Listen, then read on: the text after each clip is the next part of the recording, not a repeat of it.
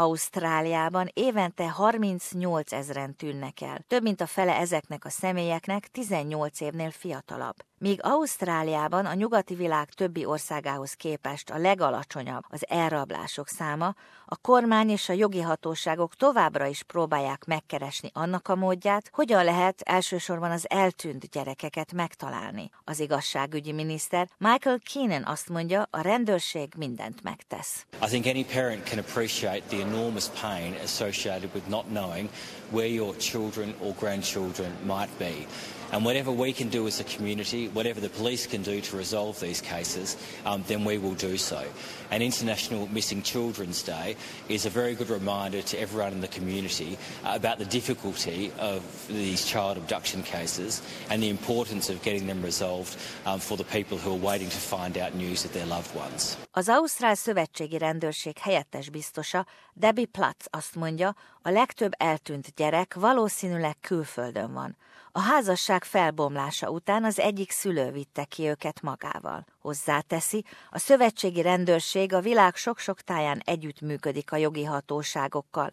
Az eltűnt gyerekek 98%-át megtalálták. Néhányukra néhány napon belül rábukkantak, de a hosszú távon hiányzó gyerekek ügyeivel kapcsolatban a számítógéppel fotójukat megöregítő program jelentősége megnőtt. A hiányzó és kiszolgáltatott gyerekek központja az Egyesült Államokban működik. A náluk dolgozó szakértők készítették az eltűnt hiányzó gyerekek fényképeit. Debbie Platz azt mondja, ezek a fotók akkor segítenek, ha eltűnt felnőtteket keresnek. Um, it is a problem for us, and as we live in a climate where there's parents are under a lot of stress, whether it be from domestic violence, financial stress, or simply to um, be revengeful against their partner, they will take um, their children. And so we have a lot of parental abductions, and many of the images that with age progressed here today come from parental abduction cases.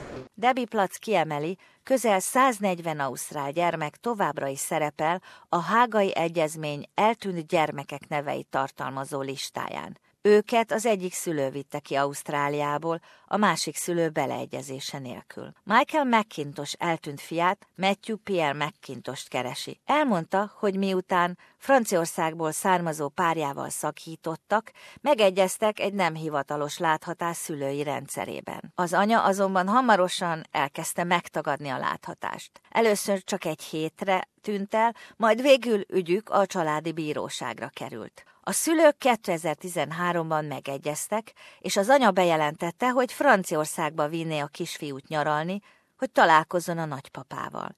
Michael McIntosh beleegyezett, és azóta nem látta fiát, semmiféle kapcsolata nincs vele. After three months, I knew Matt wasn't coming home, so I engaged a French solicitor and attended a court hearing in France to have Matt returned to Australia under the International Court of The Hague on child abduction. The verdict was handed down in late 2014. Matt was to be returned home, but alas, he and his mum vanished soon thereafter. Now, almost four years later, I've hounded various government departments both here in Australia and in France, and in desperation, hired a few private investigators.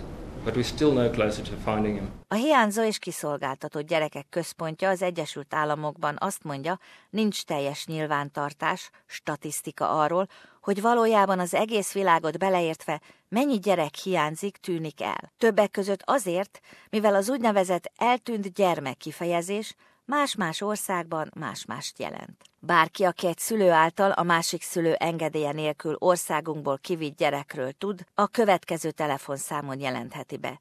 1800 333 000.